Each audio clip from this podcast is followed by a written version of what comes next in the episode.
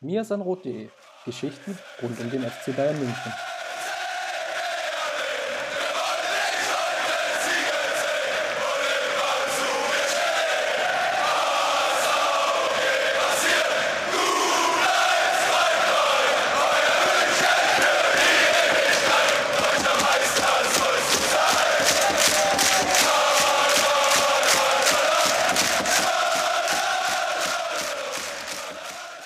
Servus und herzlich willkommen zum Mirsenrot Podcast, Folge 268, wenn ich jetzt richtig geguckt und mitgezählt habe.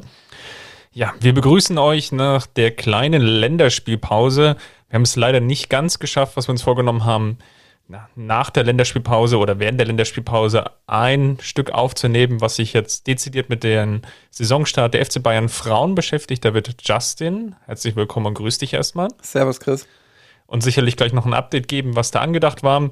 Ja, und auf der anderen Seite natürlich waren wir ja, so, so enttäuscht von der Leistung des FC Bayern gegen Augsburg, dass wir uns nicht getraut haben, das Ganze nochmal zu debattieren, weil dann werden so viele unflätige Wörter gefallen, dass wir wahrscheinlich den Podcast als explizit hätten markieren müssen. Ja, ja, Chris, gib's doch zu. Du, du hast dein Podcast-Equipment wieder, wieder in den Schrank geschmissen, als, als du die Ergebnisse gesehen hast. Und hast dann gesagt, nee, mit, mit den Leuten nehme ich jetzt nicht mehr auf, ich habe keinen Bock mehr. Wie so ein kleines, bockiges Kind. Ja, ich habe auch gemerkt, dann immer wenn ich jetzt involviert war in dem Podcast, dann hat der FC Bayern nicht gewonnen. Das wird ein gutes Oben sein für das Spiel. Heute haben wir nehmen am Freitag, den 30. September auf und ja, an diesem Abend spielt der FC Bayern gegen Leverkusen. Das könnte dann so ein Duo- oder Dreispiel sein. Das Ganze besprechen wir gleich, denn wie initial erstmal angekündigt, Justin, lass uns mal über den Saisonstart der FC Bayern Frauen sprechen. Ich ratte mal schnell die Ergebnisse runter, dass wir da auf dem gleichen Stand sind. Es ging los mit der Saisoneröffnung im Frankfurter Waldstadion. Vor, ich glaube, 25.000, 26.000 Zuschauer, wenn ich es noch richtig im Kopf habe. Ein 0 zu 0 der besseren Sorte, wie man im Nachgang immer so schön sagen würde. Und dann gab es zwei Champions League Qualifikationsspiele gegen Real Sociedad. Das Hinspiel in Spanien wurde mit, mit 1 zu 0 gewonnen. Jetzt das Rückspiel war gestern, das wurde mit 3 zu 1 gewonnen. Ich glaube, da werden wir gleich nochmal drauf schauen. Und zwischendrin gab es dann den Saisonauftakt gegen die Damen vom SV Werder Bremen, der mit 3 zu 0 gewonnen wurde. Heißt, die Bayern Frauen stehen aktuell in der Tabelle auf Platz 3 mit einem Unentschieden und einem Sieg. Und ja, Justin, erstmal von den Ergebnissen her liest es ja ganz positiv. Wenn ich jetzt so Twitter verfolge und auch die, die Konversationen, die wir ähm, in unserem Redaktionschat haben, dann kann man insgesamt mit den Leistungen der Frauen nicht ganz so zufrieden sein. Ja, das stimmt schon. Ähm, also der Auftakt war noch ähm, okay, glaube ich. Also da war es, ähm, wie du schon sagst, im Frankfurter Waldstadion äh, irgendwas über 20.000 ZuschauerInnen da war es noch so, ähm, dass man sagt, okay, zum Saisonstart gegen so ein Team zu spielen, was ja auch eine tolle Saison gespielt hat, was auch schon länger in der Vorbereitung ist, was ja ähm, gegen Ajax in der Champions League Qualifikation auch schon spielen musste, also schon Matchpraxis hatte. Ähm, neuer Trainer bei den Bayern etc., ein paar neuere, äh, neue Spielerinnen. Dementsprechend ähm, war das schon okay. Äh, war aber auch schon zu erkennen, dass es noch ein weiter Weg werden könnte. Ähm, Gerade weil man gesehen hat, auch dass die Bayern im Pressing nicht ganz so griffig waren, dass sie im Spielaufbau leichte Fehler gemacht haben, dass sie sich immer wieder haben auf die Außenbahn lenken lassen und dann ihr starkes Zentrum eigentlich nie so wirklich ins Spiel bekommen haben. Das hat Frankfurt wirklich gut gelöst mit ihrer Raute, haben da immer wieder das Zentrum gut zugestellt und dann auf den Außenbahnen Bayern pressen können. Äh, insofern kamen die Bayern dann nie so richtig ins Spiel. Ähm, dann, wie schon gesagt, äh, kam dieses Spiel gegen Real Sociedad, wo man schon so dachte, ja, mit der Leistung gegen Frankfurt könnte es schwer werden, gerade auswärts bei Sociedad. Hm. Aber da haben sie dann eine wirklich tolle erste Halbzeit gespielt, ähm, sind dann auch verdient in Führung gegangen mit 1 zu 0, ähm, haben das Spiel gut kontrolliert, haben sich viele Chancen rausgespielt, äh, auch im Pressing griffig gewesen, also all das, was sie gegen Frankfurt nicht auf den Platz bekommen haben. Aber dann kam eben eine zweite Halbzeit, wo sie irgendwie komplett den Faden verloren haben. Und ähm, da war so ein bisschen auch das Problem, dass sie den Ball wieder nicht in den eigenen Reihen halten konnten, dass sie relativ schnell auch lange Bälle nach vorn gespielt haben, Sociedad den Ballbesitz wieder hergeschenkt haben. Ja, und die Spanierinnen, die sind einfach brutal gut, wenn sie mit dem Ball spielen können, äh, wenn sie kombinieren können, wenn sie nicht unter Druck gesetzt werden. Und äh, das hat man dann gesehen. Also da hatten die Bayern schon ein bisschen Glück auch, ähm, dass es nicht noch 1-1 oder gar 1-2 für Sociedad ausgegangen ist. Ähm, nichtsdestotrotz ist es 1-0 natürlich extrem wichtig auch für den Kopf gewesen. Ähm, dann die Partie gegen Bremen, Bundesliga, erstes Heimspiel ähm, vor gut 2000 ZuschauerInnen am Campus ja, ähm, auch da mühsam reingestartet. Ähm, meine Hoffnung war ja, dass da so ein bisschen der Knotenplatz, frühes Tor vielleicht ähm, und dann flutscht es vielleicht ein bisschen, aber sie haben sich sehr schwer getan mit einer sehr kompakten Bremer Defensive. Ja, die gut verteidigen können. Ich glaube, Bremen wird da mal ein bisschen unterschätzt auch, aber trotzdem muss der Anspruch des FC Bayern natürlich sein, sich da regelmäßig auch Chancen rauszuspielen, kontrolliert zu spielen. Auch da hat wieder über weite Strecken die Kontrolle gefehlt. Ähm, Bremen hatte so zwei, drei, vier Halbchancen in der ersten Halbzeit, ohne jetzt wirklich ganz klar zu werden. Aber ja, so richtig souverän war es nicht von den Bayern. Dann war es eine direkte Ecke von, von Julia Gwynn kurz vor der Halbzeit, die das 1-0 bringt. Das hat den Bayern natürlich in die Karten gespielt. Ja, dann zwei späte Tore noch zum 3-0. Ähm, und das hat vielleicht so ein bisschen Rückenwind jetzt auch für das Rückspiel gegen Sociedad gegeben, was sie jetzt mit 3-1 gewonnen haben, was, wie ich finde, über 90 Minuten gesehen bisher das souveränste Pflichtspiel war. Auch da wieder so ein paar Dinge, die nicht so gut funktioniert haben, aber das war jetzt wirklich mal ein Schritt nach vorne, wo ich sage, da konnte man jetzt mal so ein bisschen auch sehen, was, was wollen die Bayern eigentlich unter Alex Strauß machen? Taktisch, wenn ich das so richtig verfolgt habe, gegen Frankfurt war es vielleicht noch eher so eine Art 3-4-3. Also korrigiere mich gerne, ob du es jetzt vielleicht anders gesehen hast. Und jetzt haben wir aber hin eine Evolution oder Anpassung gesehen hin zu diesem ganz klassischen 4-2-3-1-System. Was meinst du, wie sich da die, die, die, taktische Voraussetzung entwickelt? Bleibt man jetzt bei dem System? Ähm, war das jetzt die Anpassung auch aufgrund des Frankfurt-Spiels, wo man ja doch relativ viele Chancen zugelassen hat? Ja, das kann sein, dass das eine Rolle gespielt hat, dass man da nicht ganz so zufrieden war einfach ähm, mit der Statik des Spiels, beziehungsweise mit dem Positionsspiel auch. Ich fand das eigentlich gar nicht so schlecht. Auch in der Vorbereitung hat mir das 3-4-3 ganz gut gefallen, weil man viele Spielerinnen im Zentrum hat, aber du musst die Spielerinnen dann natürlich auch in Szene setzen können. Du musst sie ins Spiel bringen können. Und das ist den Bayern gegen Frankfurt nicht gelungen und gegen Sociedad im Hinspiel haben sie ja auch noch mit dem 3-4-3 gespielt. Ähm, da auch nicht so. Ähm, ich kann mir auch vorstellen, dass es ein bisschen mit der Kadersituation zusammenhängt. Bayern hat ja eigentlich nur ähm, Saki Kumagai, ähm, Glodis Perla, Vigos Dottir und eben Tainara als relativ gestandene Innenverteidigerinnen. Wenn da einer ausfällt, ist die Dreierkette schon gar nicht mehr so machbar. Ähm, klar, du hast mit Braxstad noch eine relativ junge Innenverteidigerin mit hinten dran, die jetzt in der Vorbereitung auch das ein oder andere Mal spielen durfte. Ähm, ja, aber wo man einfach auch merkt, die ist noch nicht auf diesen, auf diesem Bayern-Niveau, was es braucht. Und das ist auch ganz normal. Die muss langsam rangeführt werden. Insofern ist das vielleicht auch die Kaderposition, die nicht gerade günstig besetzt ist und wo sich der FC Bayern in der Sommerpause auch sehr schwer getan hat, ähm, diese Position adäquat zu besetzen. Ähm, nach meinen Informationen wird man da auch im nächsten Sommer nochmal schauen, äh, dass man da ja, den, den Markt nochmal sondiert und, und wirklich auch nachlegt. Aber vielleicht spielt das auch eine Rolle bei Alex Strauß, dass er sich jetzt denkt, naja, ist doch relativ eng mit so wenig Innenverteidigerinnen. Und wenn da einer ausfällt, muss ich schon improvisieren. Ähm, dann lieber mal auf ein 4-2-3-1 gehen und schauen, wie das so funktioniert.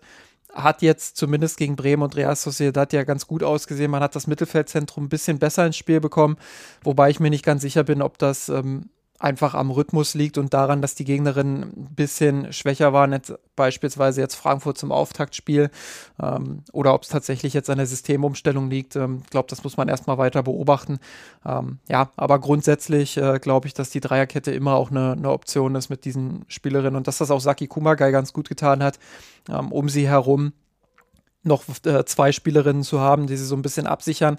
Da hat sie in der letzten Saison den ein oder anderen kleineren Fehler gehabt. Ähm, gegen Bremen war es jetzt auch so, dass Kumagai im Mittelfeld begonnen hat.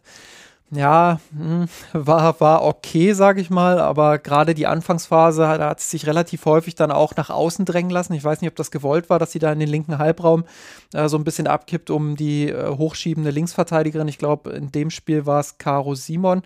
Äh, weiß es gerade nicht, kann auch Gwyn gewesen sein. Auf jeden Fall sollte sie äh, die Linksverteidigerin absichern, glaube ich. Ja, im Spielaufbau hat sie sich aber immer wieder so rausgezogen, dass dann das Zentrum wieder ein bisschen verwaist ist. Ähm, erst als sie das Zentrum ein bisschen mehr gehalten hat, hat man gesehen, dass der Spielaufbau der Bayern auch besser wurde. Ähm, vielleicht hat das da auch noch mal so ein bisschen Klick gemacht. Ähm, aber ja, äh, ich glaube, Kumagai, ob die jetzt eine Mittelfeldspielerin äh, in diesem System ist, muss man mal abwarten. Ja, bei, bei Kumagai muss man natürlich genau gucken. Hat, ich meine, solange sie nicht unter Druck gesetzt wird, kann sie natürlich im, im Spielaufbau wirklich sehr hilfreich sein.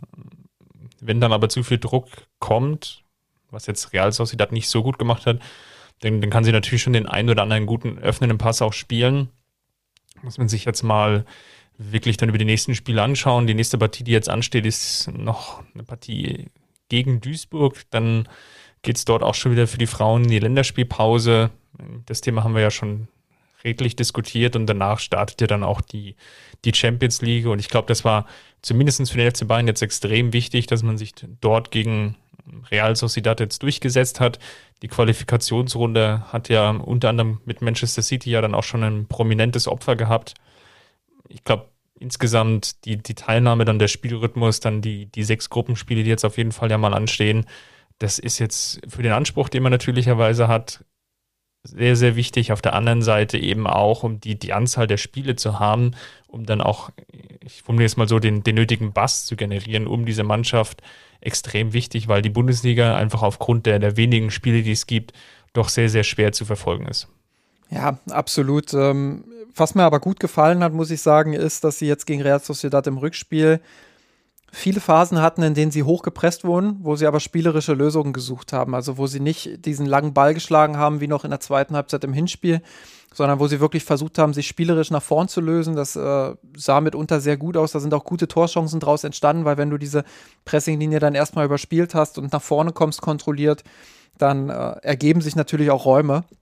Klar, es gab auch die eine oder andere Situation, wo sie den Ball dann leichtfertig im eigenen Drittel verloren haben. Ich ähm, glaube, das gehört zum Lernprozess ein Stück weit auch dazu. Äh, das sind die Bayern einfach nicht so gewohnt, mit relativ direktem Spiel da hinten auch rauszuspielen. Ähm, das müssen sie lernen, das müssen sie ähm, ja, verinnerlichen. Ich glaube, das ist ein Prozess, der noch ein bisschen auch Zeit brauchen wird. Aber äh, wer Alexander Strauß vorher äh, mit dem SK Bran auch verfolgt hat, der weiß, dass er viel Wert darauf legt, dass wirklich ein direktes Spiel erfolgt, dass ein schnelles Spiel erfolgt, aber dass man eben auch ähm, ja, kontrolliert spielt gleichzeitig. Und diese Balance zu finden, das ist den Bayern jetzt in der Anfangsphase, ich würde sagen, zunehmend besser gelungen aber eben natürlich und das ist auch voll normal, äh, noch nicht, noch nicht gänzlich. Insofern äh, bin ich da auch weiterhin gespannt auf den, auf den Prozess, ähm, weil du es vorhin auch gesagt hast, äh, als, als Transparenzhinweis sozusagen, wir wollten eigentlich in der Länderspielpause eine Folge mit äh, ja, der Fußballexpertin schlechthin, äh, Jasmina Schweimler, aufnehmen, ein ähm, bisschen über die Bayern sprechen, schauen, wie der Saisonstart war, welche Erwartungen ähm, jetzt realistisch sind, etc. Ja, das ist leider nicht gelungen. Ähm, aus diversen Gründen mussten wir zwei Aufnahmetermine leider absagen. Ähm, aber wir werden das auf jeden Fall in den nächsten Wochen nachholen und äh, dann, dann gibt es die Folge auch auf eure Ohren hier äh, bei mir ist dann rot.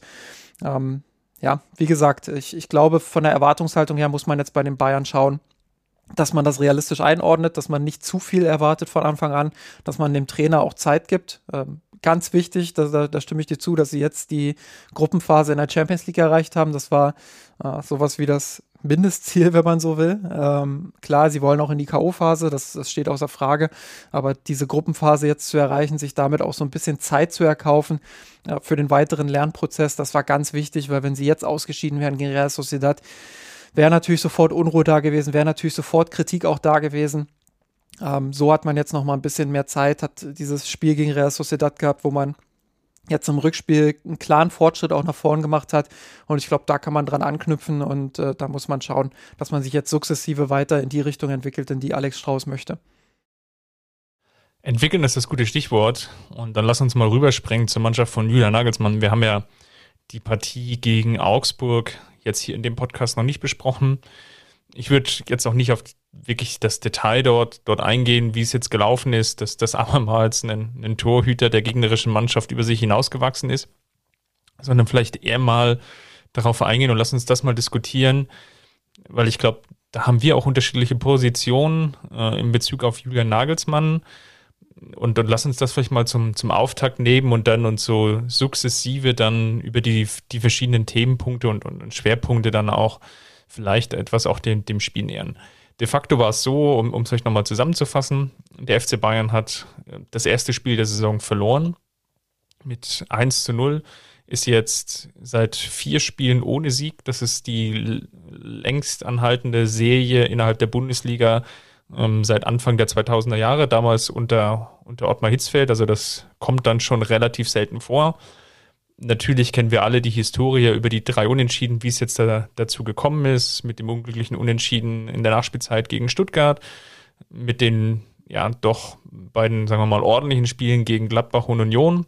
Ähm, aber nichtsdestotrotz steht jetzt hier eben eine Niederlage und dann nur drei Punkte aus den letzten vier Spielen. Nach dem extrem guten Saisonstart, nach dem besten, glaube ich, aller Zeiten, dann gefühlt jetzt der, der doch jähe Abschwung. Und ich glaube, das ist so der Punkt, ähm, worüber wir mal diskutieren sollten. Jetzt, liebe Hörerinnen, wenn, wenn ihr ja den Podcast hört, je nachdem, am, am Freitag noch oder am Samstag kennt ihr ja vielleicht dann das Ergebnis aus dem Leverkusen-Spiel schon. Justin, lass uns mal drüber sprechen und das ja, wie gesagt, mit Nagelsmann zum, zum Auftakt nehmen. Mal angenommen, der FC Bayern würde das Spiel gegen Leverkusen nicht gewinnen. Mal unentschieden oder sogar verlieren. Wie sehr würde denn der Stuhl von Julian Nagelsmann wirklich wackeln? Ja, das ist eine ganz spannende Frage. Ähm, auch da Transparenz. Äh, wir haben das im Slack quasi gestern den ganzen Tag immer wieder hin und her diskutiert mit ganz vielen verschiedenen Meinungen. Ähm, und ich fand das auch sehr interessant, weil es da unterschiedliche Positionen zugab. Und ich persönlich glaube, dass sehr, sehr viel auf die Art und Weise ankommen wird. Ähm, also wie spielst du, wie verlierst du dieses Spiel? Ähm, viele haben jetzt dieses Augsburg-Spiel sehr hart kritisiert, auch zu Recht natürlich kritisiert. Das ist nicht der Anspruch des FC Bayern, so aufzutreten, wie sie das in Augsburg getan haben. Keine Frage. Gleichzeitig glaube ich, dass das jetzt keine komplett desolate Leistung war. Also das war eine Leistung, die wir in Augsburg in den letzten Jahren schon das ein oder andere Mal so erlebt haben. Insofern ähm, keine gute Leistung, aber auch nicht desolat. Und ich hatte auch nicht das Gefühl, dass da eine Mannschaft auf dem Platz steht, äh, die nicht weiß, was sie tun soll. Hatte auch nicht das Gefühl, dass da eine Mannschaft auf dem Platz steht, äh, die dem Trainer nicht folgt. Und ich glaube, das hat der FC Bayern dort auch schon im Nachgang intern analysiert und aufgearbeitet. Das ist ja immer der erste Schritt. Wenn du in so einer Krise bist, dann musst du natürlich intern schauen, ähm, ja, woran liegt es denn jetzt gerade? Und äh, da sprichst du natürlich mit dem Trainerteam, mit dem Trainer selbst, mit, ähm, mit den Spielern, vor allem mit dem Mannschaftsrat, aber vielleicht auch mit einzelnen Spielern, die gerade einen unzufriedenen Eindruck machen. Äh, versuchst da möglichst viele Eindrücke auch zu sammeln als sportlicher Leiter und musst dann evaluieren, wie ernst ist eigentlich die Situation? Und wenn ich die Aussagen richtig deute, die der FC Bayern bisher dazu getroffen hat, ähm, wenn ich die Gerüchte rund um den FC Bayern dazu richtig deute, dann ist das äh, eine Situation, die natürlich sehr schnell ernst werden kann. Die Stand jetzt aber noch nicht so ernst ist, dass wir ähm, darüber reden müssen, dass es jetzt nach dem Leverkusen-Spiel ähm, sofort vorbei ist für Julian Nagelsmann. Das glaube ich nicht. Ähm, aber ich glaube, dass dieses Spiel, dieser, dieser Risiko, sage ich mal, weil Leverkusen ist ja auch nicht gerade äh, mit Topformeln die Saison gestartet, ähm, wenn sie diesen Risiko ähm, verlieren sollten, vielleicht sogar deutlich verlieren sollten, vielleicht sogar mit einer desolaten Leistung, die ich jetzt gegen Augsburg beispielsweise noch nicht gesehen habe, ähm, dann wird es zumindest mal sehr, sehr eng und dann wird der Stuhl sehr stark wackeln, dann wird die Kritik wieder lauter werden und ich glaube tatsächlich, dass dann dieses Dortmund-Spiel, ähm, was ja darauf folgt in der Bundesliga, ja, so ein Do-or-Die-Spiel werden könnte für Jürgen Nagelsmann. Also das, das ist so meine Einschätzung der Situation, aber ich glaube gleichzeitig, wenn die Bayern unentschieden spielen sollten, aber insgesamt eine gute Leistung gebracht haben oder wenn sie knapp verlieren und insgesamt trotzdem gezeigt haben, dass sie ähm, fußballerisch ja, eine gute Leistung auf den Platz bringen konnten. Vielleicht hat es dann wieder an den Chancen gelegen oder ähm, ja, ähnliches, sage ich mal, so wie wir es in den vergangenen Wochen halt häufig ähm, erlebt haben dann kann ich mir durchaus vorstellen, dass die Bayern ähm, ja auch über Dortmund hinaus äh, an Julian Nagelsmann festhalten werden, weil sie haben viel Ablöse bezahlt. Ähm, sie haben jetzt nochmal bekräftigt, dass sie großes Vertrauen darin haben, dass er den äh, ominösen Bock quasi umstoßen kann. Ähm, ich glaube, dieses Paket macht es dann aus, aus Leverkusen und Dortmund und der Gesamteindruck sicherlich auch aus den Ergebnissen, weil Fußball nun mal ein Ergebnissport ist, aber ähm, eben auch der Gesamteindruck aus den gezeigten Leistungen auf dem Platz wird dann darüber entscheiden, ähm, ob Jürgen Nagelsmann weitermacht. Ich kann mir durchaus Szenarien vorstellen, in denen der FC Bayern keines dieser beiden Spiele gewinnt und Jürgen Nagelsmann trotzdem weiterhin Trainer sein wird. Oh, das glaube ich ehrlicherweise nicht. ähm, dafür ist das die, die Bundesliga einfach dann zu wichtig und dafür ist dann auch die Ergebniskrise unterm Strich zu groß. Egal, wie sie jetzt dann zustande gekommen ist und natürlich jetzt vielleicht mit dem Auftakt sowohl gegen Gladbach als auch gegen Union Berlin natürlich dann, wie eingangs schon erwähnt, dann eher unglücklich war. Aber ich kann mir beim besten Willen nicht vorstellen, wenn du nicht, ich sag jetzt mal, drei oder vier Punkte holst aus diesen beiden Spielen, dass das Nagelsmann dann noch bleibt. Warum? Lass mich mal kurz, lass mich mal kurz, bevor du da in ja. die Begründung gehst, äh, das Szenario so ein bisschen mit Leben füllen. Äh, sagen wir gegen ja. Leverkusen, führen die Bayern bis zur 90. Minute mit 1 zu 0. Ähm, haben irgendwas um die 25 zu 3 Torschüsse, Expected Goals, keine Ahnung, 2,4 zu 0,2 oder so. Und dann macht Leverkusen irgendwie so ein Gurkentor, irgendwie so, so ein, keine Ahnung, so ein Fernschuss aus 25 Metern oder so, der voll in den Winkel fliegt.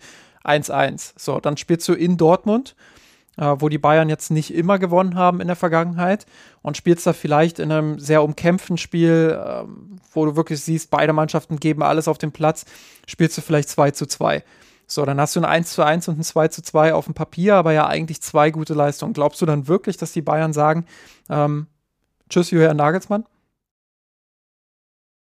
Nochmal, ich glaube, es wird sehr davon abhängen, natürlich, wie die Leistung ist.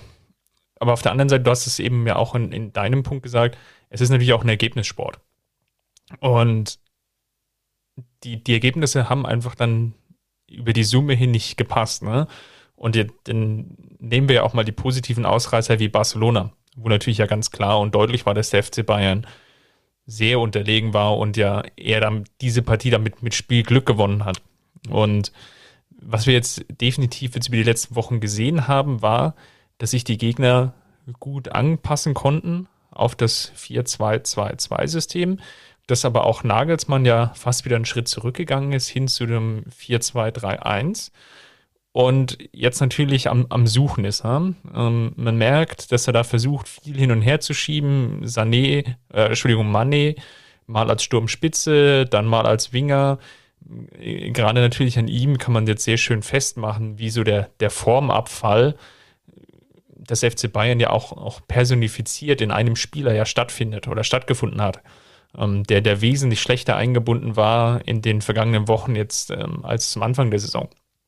Und dann kannst du natürlich jetzt auch noch, noch weitere Spiele anfügen, wie beispielsweise vielleicht einen Gnabry. Und dann hast du natürlich auch die, die Formschwankung jetzt von einzelnen Spielern, ähm, die noch nicht oder die nicht, nicht konstant diese Top-Leistung abrufen können, die sicherlich mal Ausreißer nach oben haben. Da kannst du eigentlich in der Abwehr ja fast alle, alle Spieler namentlich nennen und durchgehen, ähm, inklusive auch Manuel Neuer. Und die, dieser Unterschied oder dieser, dieser krasse Formabfall ist es, glaube ich, der so beunruhigend ist, ja. Dass du natürlich Spieler hast, die mal zwei, drei Spiele nicht so gut äh, funktionieren. Das ist ja normal und ähm, ist ja auch immer gegnerabhängig und dann vielleicht auch im Einzelfall ähm, auch ein bisschen situations- und glücksabhängig, ob du jetzt da mal die, die zwei Zentimeter hast, um dann den Ball reinzugrätschen oder ob du jetzt vielleicht mal im Abseits stehst oder nicht. Aber was ich sagen will, ist, dieser Formabfall, den wir jetzt in den letzten Wochen gesehen haben, der, der ist schon spürbar. Und der ist natürlich auch aufgrund der Fallhöhe, nehmen wir mal die ersten zwei, drei Spiele, sehr, sehr hoch im Vergleich zu dem, was wir jetzt in den letzten, nehmen wir mal vielleicht die zwei Partien oder nehmen wir mal drei Partien, Stuttgart, Barcelona und natürlich das Augsburg-Spiel jetzt gesehen haben. Ja, ich bin bei dir, dass die, die, die Torchancen waren nach wie vor immer noch da. Aber natürlich fällt es halt auf, dass du hinten nicht mehr so stabil stehst, dass du halt diese individuellen Fehler wieder drin hast, gerade nach Standardsituationen. Das ist so ein Punkt, den hat Nagelsmann einfach auch über längere Zeit jetzt nie richtig abstellen können. Und das ist natürlich jetzt so eine Fragestellung, dann insgesamt, die sich der Verein stellen muss. Kann Julian Nagelsmann diese Mannschaft noch, noch weiter nach vorne bringen? Oder kann es halt nicht? Und wie entwickelt er sie? Ja, und ich glaube, das ist auch eine, eine Frage, die sehr, sehr wichtig ist. Neben diesem sportlichen Erfolg die Frage, kann, schafft es Julian Nagelsmann, diese Mannschaft noch weiter zu entwickeln?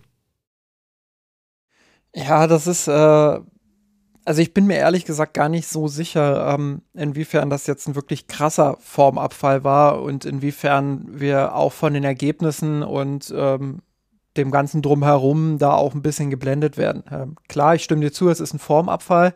Ähm, das steht ja außer Frage, wenn du gegen Stuttgart 2-2 spielst, ähm, eine, mit teilweise Phasen, wo, so, wo du wirklich äh, handlungsunfähig wirkst, ähm, dann, dann ist das nicht gut. Wenn du in Augsburg verlierst mit 1 zu 0, ja, wo du wirklich lange brauchst, um wach zu werden und dir Chancen zu erspielen, dann ist das auch nicht gut.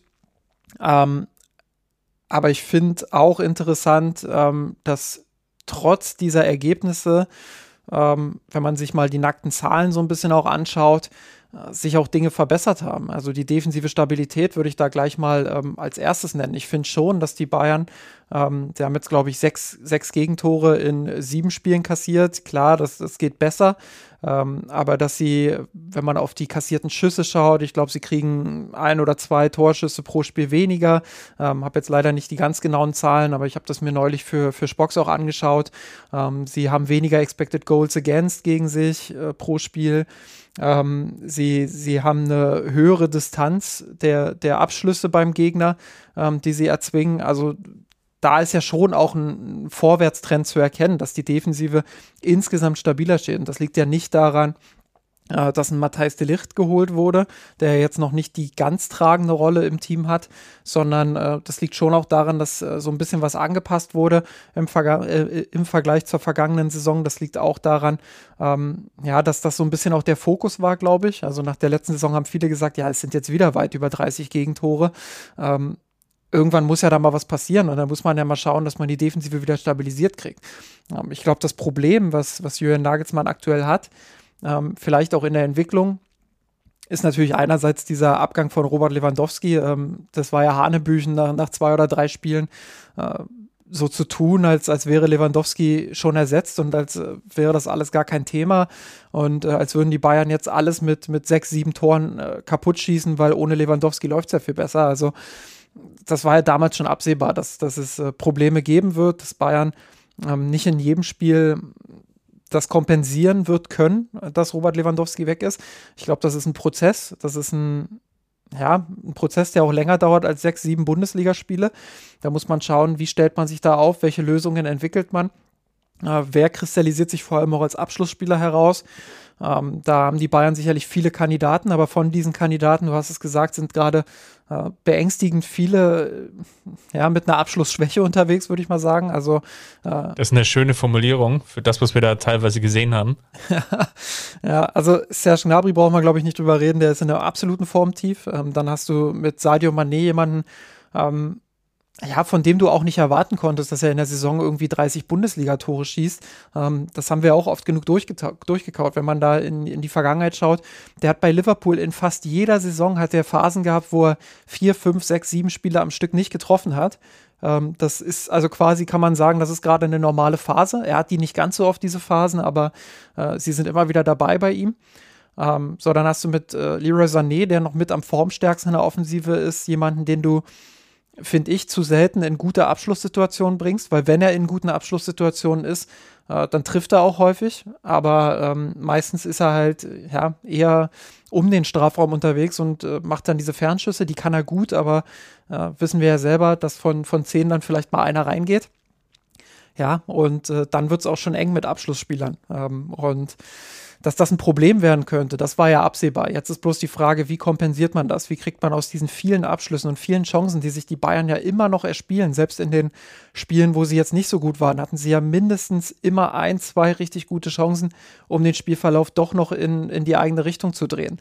Ähm, und ich glaube, da ist die Frage, an welchen Schrauben kann Nagelsmann da drehen? Und ich sehe so ein bisschen äh, gerade ein Balanceproblem, dass man sich vielleicht ein bisschen zu sehr darauf fokussiert hat, wie können wir aus eigenen Ballbesitzphasen heraus die eigene Defensive sichern und dadurch ein bisschen das Tempo verloren geht, ein bisschen der Druck verloren geht, ein bisschen vielleicht auch ähm, die Offensivqualität verloren geht.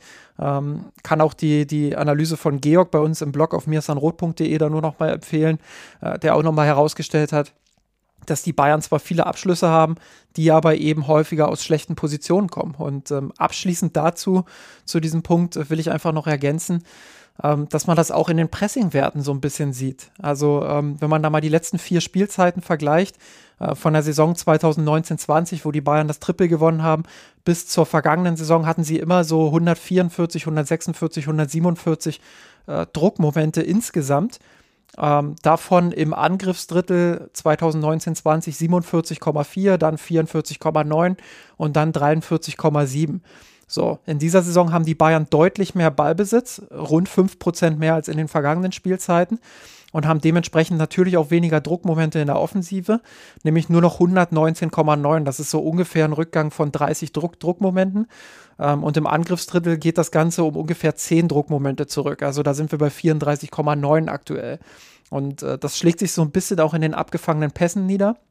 Äh, da sind die Bayern aktuell in dieser Saison bei 11,9 die Werte in der Saison 2021, 22 äh, bis zurück zu 19, 20 sind 16, 12,2 und in der Trippelsaison eben 22,7 abgefangene Pässe. Ähm, was will ich sagen? Es ist jetzt nicht dieser Gegenpressing-Fußball, den Nagelsmann unbedingt anstreben sollte. Aber ich glaube, da muss er eine Balance finden, wie er wieder mehr Aktionen auch erzeugen kann, wo die Bayern kurzen Weg zum Tor haben. Weil die haben mir in den letzten Wochen, weiß nicht, wie du es siehst, aber die haben mir in den letzten Wochen durchaus gefehlt, dass die Bayern da hohe Ballgewinne erzeugen, mit denen sie dann kurze Wege zum Tor haben. Ähm, und da haben das sie war ja zumindest gegen, gegen Frankfurt, wenn ich hier mal einhaken darf, ja, gegen ja. Frankfurt und, und Bochum hatten sie ja diese Momente. Ja. Und vielleicht auch das, das Spiel gegen Inter, wobei das natürlich jetzt auch nochmal eine andere Charakteristik insgesamt hatte. Aber dort ist es dann hin und wieder auch gelungen, den, den Gegner so gut unter Druck zu setzen, dass du ja früher hohe Ballgewinne hast und dann hilft dir natürlich auch diese schnelle Offensive mit den vielen schnellen Spielern dann auch entsprechend in die Abschlusssituation zu kommen. Und ja, das sehe ich natürlich auch ein gewisses Grundproblem, dass sich Mannschaften und Gladbach, Union haben es natürlich gezeigt, Stuttgart in gewisser Weise und jetzt Augsburg auch, ähm, also bezogen jetzt auf die Bundesliga, sobald es halt einen Gegner schafft, die, die Mitte da relativ dicht zu halten, dann steigt der Ballbesitz, wenn man da sehr lange versucht, dann sich den, den Weg zu kombinieren. Und das ist zumindest auch ein Eindruck, den ich jetzt gewonnen habe aus den letzten Wochen, dass man es nicht oder nicht so sehr ins Risiko gegangen ist. Ja. Vielleicht ähm, dazu auch gleich nochmal ein paar, paar Werte, um das zu unterstreichen. Also wie gesagt, der Ballbesitz ist um in etwa 5% gestiegen auf 69,1% in der Bundesliga im Schnitt. Interessant ist aber, dass man weniger Ballkontakte hat. Also mal der Vergleich zur Trippelsaison. 65,6% äh, Ballbesitz und 824 Ballkontakte ungefähr. Ähm, in dieser Saison eben die 69,1% und äh, rund 30 Ballkontakte weniger mit 793,6. Ähm, trotzdem schafft man es, und das finde ich wiederum interessant, deutlich mehr Ballkontakte im Angriffsdrittel und auch mehr Ballkontakte im Strafraum des Gegners zu haben. Ähm, das widerspricht ja wieder so ein bisschen äh, dem Gedanken, äh, dass man nicht so richtig nach vorn kommt. Aber ähm, dass die Bayern sich mehr Zeit lassen und mehr Geduld äh, aufbringen im, im Ballvortrag generell, ist natürlich gut, aber du musst eben auch das schaffen, dann das auszubalancieren. Also ich würde ich würd eher vielleicht argumentieren, dass der Gegner ähm, oder zumindest jetzt die letzten vier Gegner der Bundesliga und wenn du die, die Wolfsburg-Partie jetzt vielleicht auch nochmal mitzählen willst, dann waren es im Endeffekt jetzt schon fünf von sieben Spielen, ähm, wo es so war, dass sie eher auf einen, ja, oder auf Pressing insgesamt verzichtet haben, sondern eher versucht haben, dann ähm, die, die, die Mitte dann sehr, sehr gut zuzustellen, einfach aufgrund ähm, der, der ersten Ergebnisse, die wir dort gesehen haben in der Bundesliga und der Spielweise. Das war jetzt die Anpassung, die die Gegner dann vorgenommen haben. Und das ist jetzt so der Punkt, und das ist vielleicht auch das, was ich Julian Nagelsmann jetzt vielleicht vorwerfen würde, was eben in diesen letzten drei, vier Wochen oder in den letzten vielleicht zwei, drei Spielen eben nicht so gut gelungen ist, ist dann wieder diese eigene Anpassung darauf zu finden. Oder die Anpassungen, die vorgenommen wurden, Stichwort ähm, Mané zum Beispiel auf den Flügel zu bringen, dass die nicht gefruchtet haben und vielleicht sogar eher kontraproduktiv waren und das, das ganze Gesamtgebilde noch, noch schlechter gemacht haben, und da kommt es jetzt darauf an, die Balance zu finden. Plus natürlich, und das ist ein Punkt, der gerade natürlich jetzt in den letzten Wochen dann auch nochmal stärker hochgekocht ist, ist natürlich, wie bekommt er jetzt die Balance im Kader hin? Ich weiß nicht, ob, wie, wie du es jetzt gesehen hast, die Partie gegen Augsburg war natürlich jetzt schon so von den Wechseln her, war das ja auch relativ wild. Ähm, Gnabry dann für Masraui gebracht, ähm, dann, dann Choupo-Moting für Manet, das war, glaube ich, noch nachvollziehbar. Dann doch wieder mit, mit Stanisic einen, einen Außenverteidiger gebracht für Musiala. Das wirkte halt dann schon sehr suchend, ja? insgesamt von den, den Wechseln, die wir dort gesehen haben. Das kann man sicherlich dann auch übertragen mit Abstrichen vielleicht auch auf die Partie gegen Stuttgart, wo es natürlich jetzt eine sehr, sehr große Rotation gab, bedingt vielleicht einfach dadurch, dass die Partie zwischen dem sehr, sehr wichtigen Champions League-Spielen zwischen Inter und, und Barcelona lag. Und wer da aber hinter runterfällt, ist bisher Grafenberg beispielsweise, um, um mal einen Spieler zu nennen, dem ja durchweg positive ähm, Attribute und Leistungen zugeschrieben wurden, wo auch Nagelsmann schon selber öffentlich ja gesagt hat, der hat eigentlich zu wenig gespielt dann, dann bringst du ihn dann trotzdem nicht gegen Augsburg. Ähm, das ist halt dann ein Punkt, den ich insgesamt nicht ganz nachvollziehen kann. Weil vielleicht eben auch Gravenberg derjenige Spieler sein kann. Ich sage nicht, dass das ist, aber dass er es sein kann, der eben diese, diese Offensive, diese Schnelligkeit, auch dieses Risikospiel nochmal eher mit reinbringen kann, als jetzt vielleicht einen, einen Sabitzer, ja. Und das ist so ein Punkt, den man natürlich bei Julian Nagelsmann eben auch schon häufiger kritisiert hat, ist so, dass es halt von außen in so einer Partie ganz selten schafft. Das ist zumindest mein Eindruck und das war ja auch, glaube ich, eine der, der Herausforderungen der letzten Saison, dass es dann von außen schafft, nochmal so Impulse zu setzen. Jetzt vielleicht nicht ganz so extrem, wie wir es jetzt ja teilweise bei Guardiola gesehen haben, der ja alle zwei Minuten das Spielsystem und die, die Aufstellung geändert hat und der ja permanent von außen versucht hat, das, das Spiel zu steuern und zu dirigieren. Aber man merkt natürlich, dass Nagelsmann auf dem Platz oder besser gesagt am Seitenlinien, an der Seitenlinie stehen, doch weniger, glaube ich, Impulse liefert, als man sich das vor seiner Verpflichtung ja dann versprochen hatte. Ja, da stecken jetzt ganz viele Punkte drin. Ich würde ganz gerne nochmal meinen Gedanken, und das passt auch gut zu der Grafenberger Aussage, die du gerade getätigt hast, äh, zu Ende führen äh, in Sachen Geduld und äh, langsameres Tempo. Ähm, das ist das, was ich vorhin so ein bisschen auch ausführen wollte, dass ich glaube, dass das generell eine ganz gute Entwicklung ist von Nagelsmann zu sagen, wir wollen kontrollierter spielen, wir wollen seltener in Hektik ver äh, verfallen, weil was haben wir in der Vergangenheit unter Hansi Flick, aber dann eben auch in der ersten Jürgen Nagelsmann äh, am häufigsten oder mit am häufigsten kritisiert? Ja, das war, dass die Bayern äh, teilweise zu hektisch gespielt haben, dass sie es nicht geschafft haben, dann auch mal den Ball zu kontrollieren, mal ein bisschen das Tempo rauszunehmen, mal ein bisschen langsamer zu spielen, äh, den Ball zu halten und laufen zu lassen. Ich finde, das machen sie in dieser Saison äh, im Spielaufbau ein bisschen klüger, ein bisschen gewählter, ein bisschen besser. Ähm, was aber natürlich dann kontraproduktiv ist. Und das hat Jürgen Nagelsmann beispielsweise äh, gegen den VfB Stuttgart auch so kritisiert, als er gesagt hat, zu viel Kontrolle äh, ist dann auch nicht gut. Äh, wir hatten zu langsamen Ballbesitz und haben sehr viel auf Kontrolle gespielt, aber wenig, wenig Richtung Tor, hat er damals nach dem Spiel dann die zweite Halbzeit vor allem kritisiert. Und das ist dann eben das andere Extrem. Wenn du zu behäbig spielst, zu langsam, zu kontrolliert, dann ist es eben auch nicht gut. Und äh, ich glaube, da muss der FC Bayern hinkommen, da eine Balance zu finden. Wie können wir temporeich angreifen, aber gleichzeitig die Defensive nicht vernachlässigen, indem wir den Ball wirklich auch in unseren Re eigenen Reihen auch mal halten können äh, und die Kontrolle haben. Das, das ist so der Punkt, den ich äh, vorhin auch nochmal ja, stärker ausführen wollte, was die Wechsel angeht, was die Rotation angeht. Da bin ich äh, hundertprozentig bei dir. Klar, Gravenberg ist ein Spieler, der es ein bisschen offensiver löst als Sabitzer. Da hängt vielleicht dann auch der Stabilitätsgedanke mit der Defensive zusammen. Ähm, ich hätte ihn trotzdem gerne häufiger gesehen, einfach weil er bisher immer einen guten Eindruck gemacht hat, äh, wenn, er, wenn er auf dem Platz stand. Und weil ich glaube, dass er ja ein Spieler ist, der, der immer für Leben sorgt, der immer sehr aktiv ist, der ja in fast jeder Situation auch anspielbar ist.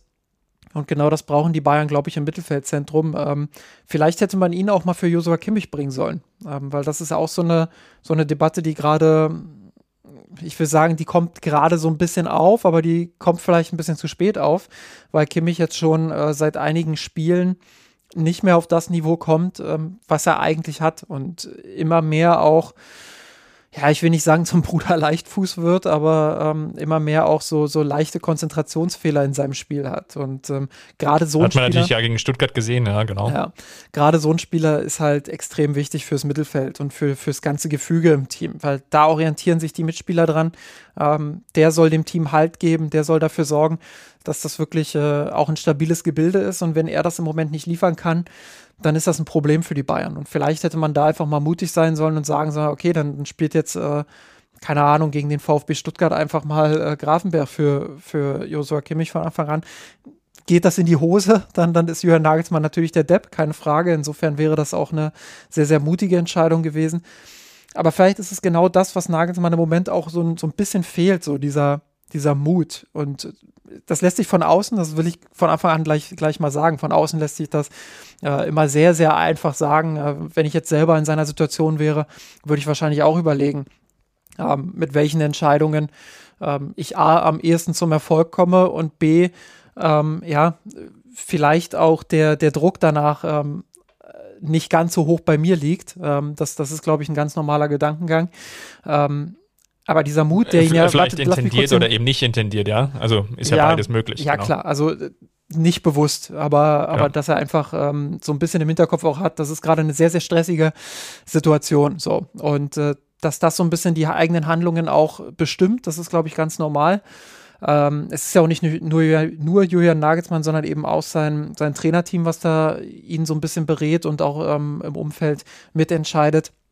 Ja, insofern glaube ich, ist es auch ähm, Kritik, die man von außen sehr leicht äußern kann, aber trotzdem hätte ich mir natürlich gewünscht, dass Nagelsmann in der ein oder anderen Personalentscheidung, in der ein oder anderen taktischen Entscheidung vielleicht auch ein bisschen mutiger ist, ein bisschen mehr auch äh, in die Richtung geht, was er selbst, ja, das ist jetzt vielleicht auch wieder ein bisschen äh, zu sehr von außen beurteilt, aber so ein bisschen mehr in die Richtung geht, wo er ja in Leipzig und Hoffenheim schon mal war. Also das, was du gerade gesagt hast, auch mal während des Spiels die Traute zu haben, Dinge anzupassen, das System vielleicht mal zu wechseln. Dafür hat er viel Kritik in der vergangenen Saison bekommen. Das wird sicherlich auch nochmal ein bisschen Einfluss genommen haben, dass er, dass er da viel dieses Thema auch gewechselt hat. Äh, vor allem ja, vor den Partien. Man, die, genau, eben, eben vor den Partien. Das ist, glaube ich, der Unterschied. Ja? Wenn ja. du jetzt innerhalb der Partie Dinge anpasst, ja, weil du siehst. Da ähm, muss es auch funktionieren. Also wenn es dann nicht funktioniert, dann, dann ist er auch wieder sozusagen derjenige, der dafür kritisiert wird. Warum hast du jetzt von Viererkette auf Dreierkette während der Partie umgestellt? Hat ja überhaupt nicht funktioniert. Ähm, klar, Gut, wir, wenn, wir, wir im Podcast sagen dann vielleicht, wenigstens hat er was probiert, aber ja aber ja, ich glaube, die Kritik öffentlich ist dann nochmal eine andere und ich glaube, wir sind jetzt auch nicht der Podcast, leider, den er sich Woche für Woche anhört, äh, beziehungsweise ähm, von dem er am meisten mitbekommt, sondern äh, das sind dann eben die Boulevardmedien vor allem, ähm, die relativ simpel geäußerte Kritik dann oft äh, an ihn herantragen, in Anführungsstrichen Kritik. Dann lass uns ja nochmal ähm, den Blick nach vorne richten. Ne? Wir haben jetzt ja darüber gesprochen, wo ja vielleicht dann die, die einzelnen Probleme herkommen. Punkt 1. Haben auch so ein bisschen darüber gesprochen, was wäre, wenn, je nachdem, wie eben die Spiele ausgehen. Was müsste Nagelsmann jetzt anpassen? Oder die Frage ist, ob oder was er anpassen müsste, ähm, damit das Spiel jetzt zumindest erstmal gegen Leverkusen, dann das, die, die Champions League-Partie und dann die Partie gegen Dortmund ja auch ein Erfolg werden kann. Ja, wir haben jetzt natürlich ja mit Lukas Hernandez ja einen, einen Ausfall in der Abwehr. Ein paar war jetzt auch angeschlagen. Dann muss man jetzt natürlich mal schauen. Die, die kurze Vorbereitungszeit aufgrund der, der Länderspielpause wird da sicherlich nochmal sein Übriges tun. Aber glaubst du, dass wir taktisch oder dass Nagelsmann taktisch über größere Anpassungen jetzt nochmal Dinge sich vornimmt, ja? Ich glaube, vor der Saison haben wir ja sehr häufig darüber diskutiert, ob das jetzt so vom Personal her und aufgrund dessen, dass ja Lewandowski jetzt ja, wie du ja eben auch schon nochmal ausgeführt hast, eben ja nicht mehr zur Verfügung steht, dass es ja auch nochmal Ansätze geben könnte für eine Art System mit einer Dreierkette, um dann eben, ja, vielleicht über einen zusätzlichen Mittelfeldspieler dann mehr Variabilität reinbekommst, ja, also bewusst jetzt sehr, sehr offensiv gedacht, jetzt gar nicht so sehr defensiv. Glaubst du, dass das nochmal eine Option sein könnte für die Partie gegen Leverkusen und darüber hinaus? Ähm, die Dreierkette sehe ich vielleicht eher im Auswärtsspiel gegen Dortmund nochmal ähm, als, als Mittel ähm, einfach um das Zentrum zu stärken, auch äh, gegen den BVB. Ähm, gegen Leverkusen kann ich mir vorstellen, dass die Devise sein wird, taktische Anpassung in dem Sinne, ein bisschen offensiver zu spielen, ein bisschen mehr die, Ange äh, die, die Anweisung auch, äh, ein bisschen mehr Mut nach vorn zu entwickeln, ein bisschen mehr wieder in die Wohlfühlzone Offensive zu kommen. Ähm, weil, wie gesagt, es gab zu viele Phasen jetzt in den letzten Spielen, wo die Bayern ja, sich fast haben hinten reindrängen lassen. Das war natürlich gegen Barcelona, die, die ein gutes äh, Positionsspiel haben, die ein gutes Passspiel haben, war das sehr offensichtlich, gerade in der ersten Halbzeit, wo die Bayern sehr passiv geworden sind, wo sie sich den Schneid komplett haben abkaufen lassen. Ähm, in anderen Spielen war das jetzt nicht ganz so offensichtlich, weil der Gegner weniger technische Qualität hatte. Aber auch da gab es Phasen, wo die Bayern ja nicht so druckvoll gespielt haben, nicht so, nicht so mutig gespielt haben, wo sie teilweise lethargisch waren. Und da muss Nagelsmann natürlich eine taktische Anpassung in dem Sinne finden, dass er die Regler da vielleicht wieder ein bisschen mehr Richtung Offensive stellt ähm, und einfach sagt, hey, wir, wir pressen hier von Beginn an ein bisschen höher. Wir versuchen, ähm, Leverkusen sofort unter Druck zu setzen. Ihr könnt das, den Spielern da auch wirklich das Vertrauen zuzusprechen. Ähm, und dann, je nachdem, wie die ersten 10, 15 Minuten laufen, ähm, vielleicht zu reagieren und zu sagen, wir schieben wieder ein bisschen tiefer oder äh, wir bleiben drauf oder ja, da das einfach mal zu beobachten. Ich glaube, das wird ganz wichtig sein. Wie kommen die Bayern in dieses Spiel rein? Und dafür werden sie äh, von Anfang an Kontrolle brauchen, von Anfang an Druck auf den Gegner. Ähm, und das muss die Marschroute sein, glaube ich, ob er jetzt äh, vom, vom Zahlenspiel her quasi, also von der Formation her anpasst. Weiß ich nicht, vielleicht wieder zurück Richtung 4-2-2-2 ähm, weil das ja ganz gut funktioniert hat, gerade auch zu Saisonbeginn. Äh, Nagelsmann meinte ja auch, er hat sich die Spiele jetzt nochmal angesehen, nochmal analysiert. Also ich rechne definitiv damit, äh, dass Dinge angepasst werden, vielleicht personell, vielleicht taktisch, äh, vielleicht sogar beides, aber ich rechne auf jeden Fall damit, dass er, dass er Dinge verändern wird. Ja, ich glaube auch, dass er, er, er ist jetzt auch gezwungen zu reagieren. Ne? Um, ähm, ich glaube nicht, dass wir die Aufstellung aus der Augsburg-Partie jetzt so nochmal wiedersehen ist jetzt die Frage, dreht er jetzt nochmal wirklich ganz zurück und wir sehen jetzt vielleicht, jetzt mal mit Abstrichen, natürlich ja durch den, den Lukas Hernandez-Ausfall in Verteidigung Delicht äh, über Meccano, ich glaube, das ist gesetzt. Und bin ich relativ sicher, dass das gesetzt ist.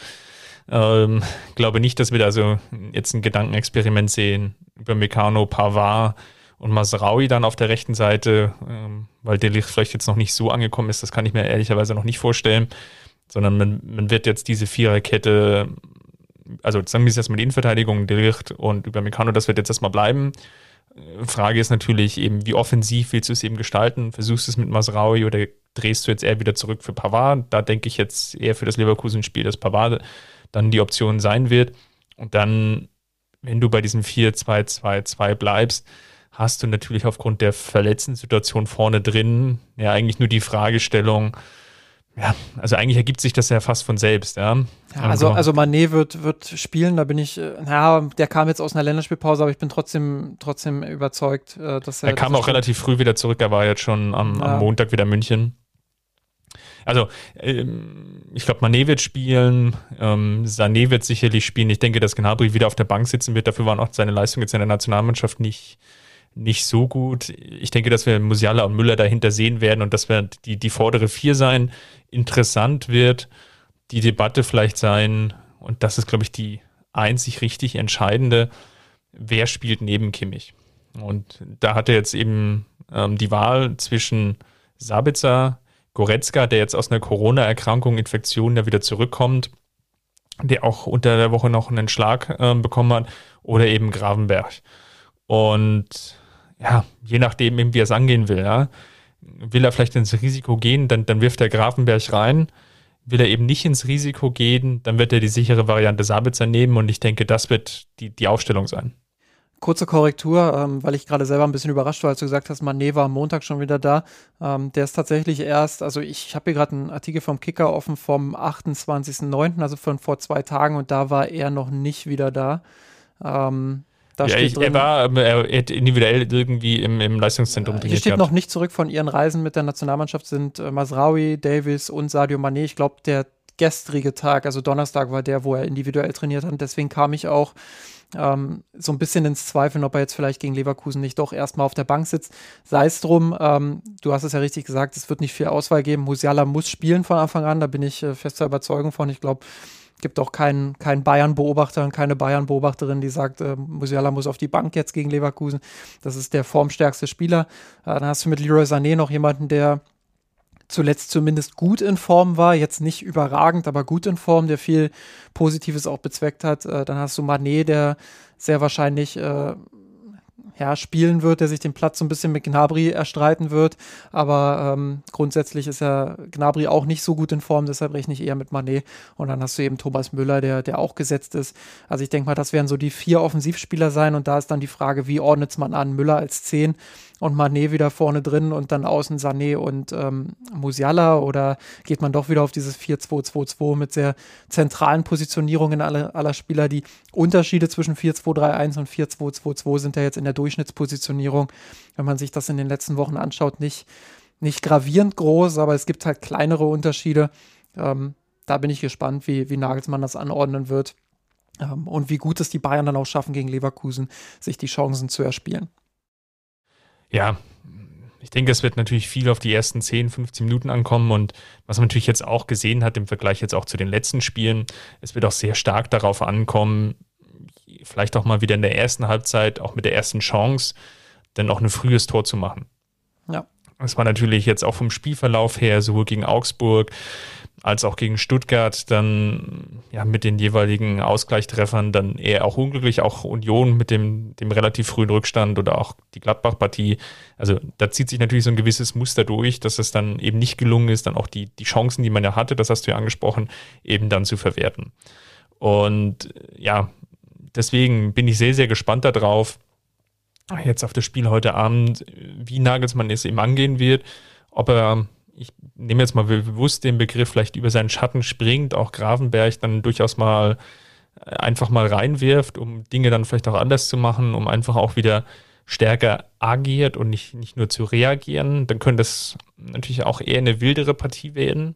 Ähm, Leverkusen ist ja auch jetzt nicht überragend in die Saison gestartet, hat natürlich aber auch ähm, die, die individuelle Qualität dann, die sie auf den Platz bringen können.